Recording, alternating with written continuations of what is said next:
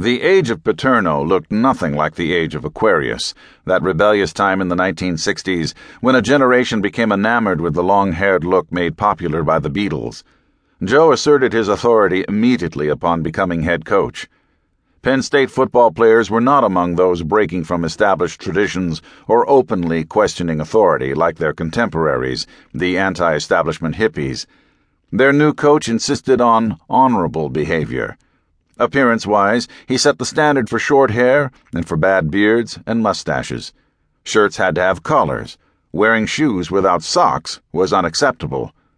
Members of his inaugural recruiting class said that Paterno thought bare ankles in shoes was one of the worst looks in the world. When he took over as coach, it was traditional for male fans to wear blue blazers and neckties to games. Crowds were staid and stoic. It was considered in bad taste to cheer too loudly. A trend at the time was to put the names of players on the backs of jerseys. Joe would have none of that.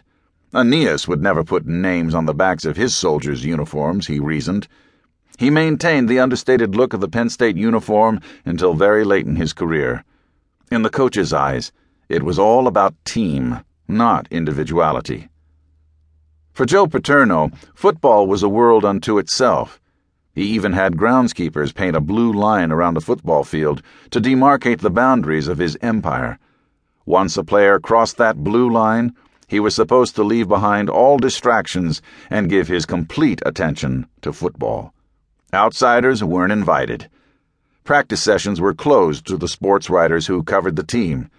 Those practices were pretty intense. Players said it wasn't uncommon for him to grab a guy by the face mask and look directly into his eyes as he was screaming at him. Practices were also filmed. A camera recorded everything that went on, ostensibly to see how players were performing, but Big Brother was watching all the time. Joe spent hours alone in his office at home devising formations and game plans.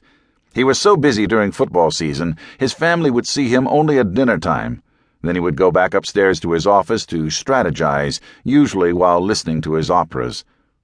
His game plans were conservative, and they were the same in his first victory as they were in his last. Play strong defense, be sound in the kicking game, and don't turn the ball over to the other team with fumbles or interceptions.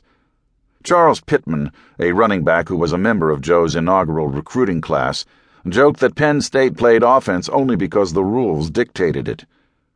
When Pittman arrived on campus for his freshman year in 1966, 99% of the student body was white, and State College still had businesses that were segregated. Pittman and his roommate, the linebacker Jim Kates of Plainfield, New Jersey, were the only African Americans on the team. The son of a steelworker from Baltimore's inner city, Pittman was a prized candidate for the grand experiment. He was the captain of the Edmondson High School football team, which never lost a game when he was there. Scoring more points than any other player in the state of Maryland helped land him a spot on Parade Magazine's High School All American team. He was also a scholar, voted most likely to succeed by his classmates. Pittman entertained scholarship offers from Notre Dame, Ohio State, and Maryland, but he chose Penn State even though Rip Engle was leaving and Paterno was just taking the reins. To Pittman, Paterno was more of a life coach than a football coach.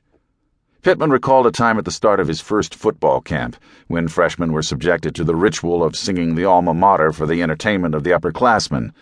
The older players were letting the new guys know that although they may have been superstars in high school, they were starting out on the bottom rung at Penn State. Pittman felt uncomfortable when it was his turn to sing and Paterno sensed his awkwardness.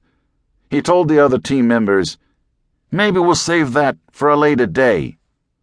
It wasn't a pass. Everybody on the team had to conform to the same rules, and Pittman did sing some days later, after he had adjusted to his surroundings. But he was impressed that Paterno was sensitive to his feelings. He was a tough taskmaster, Pittman said. He would yell and scream in that high pitched Brooklyn accent of his and get into some guys' faces when he thought it was appropriate. But I never responded to yelling and screaming. He would put his arm on my shoulder and tell me to be the best player possible. He had a way with people. He was controlling, but all football coaches are controlling. I mean, we all voted to elect captains.